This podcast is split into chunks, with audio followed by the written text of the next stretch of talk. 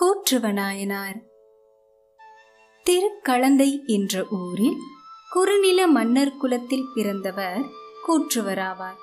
அவர் சிவபெருமானுடைய திருநாமத்தை நாள்தோறும் ஓயாது ஓதுவார். சிவனடியார்களை பணிந்து அவர்களுக்கு தொண்டுகளை செய்து வந்தார். அவர் சிறிய பகுதியை ஆட்சி செய்யும் குறுநில மன்னராக இருந்த பொழுதிலும் பல பகைவர்களை வென்று பல நிலப்பகுதிகளை தனது ஆட்சிக்கு கீழ் கொண்டு வந்தார். யானைப்படை குதிரைப்படை தேர்ப்படை காலாட்படை எனும் நால்வகை சேனைகளையும் அளவில்லாத செல்வங்களையும் பெற்று வீரத்தில் மேம்பட்டு விளங்கினார். தம்முடைய பகை அரசர்களை வென்று பல நாடுகளை அவரது ஆட்சிக்கு கீழ் கொண்டு வந்தார். ஆனால் அவருக்கு அரசருக்குரிய பல செல்வங்கள் இருந்தும் ஒரு குறை இருந்தது.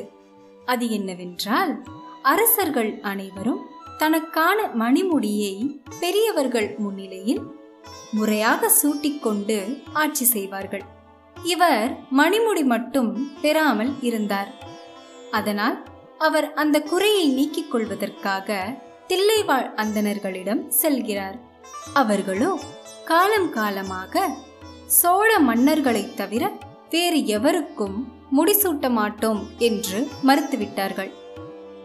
அதன் பிறகு தில்லைவாழ் அந்தணர்கள் சிலர் திருமுடியை காப்பதற்காக அதை எடுத்துக்கொண்டு சேர நாட்டிற்கு சென்று விட்டார்கள். அதை கண்டதும் கூற்றுவர் மிகவும் மனம் வருந்தி கூற்றுவருக்கு தில்லையில் நடனமாடும் சிவபெருமானின் திருவடியே திருமுடியாக வேண்டும் என்று வேண்டிக்கொண்டு உறங்கச் சென்றார். அப்போது சிவபெருமான் கூற்றுவரின் கனவில் தோன்றி தன்னுடைய திருவடியான பொற்பாதங்களை கூற்றுவரின் தலையின் மீது வைத்து அதை திருமுடியாக அவருக்கு சூட்டி அருளினார் அன்றிலிருந்து நாயனார் அந்த திருவடியை திருமுடியாக அணிந்து அவருடைய நாட்டை முறையாக ஆட்சி செய்து வந்தார்.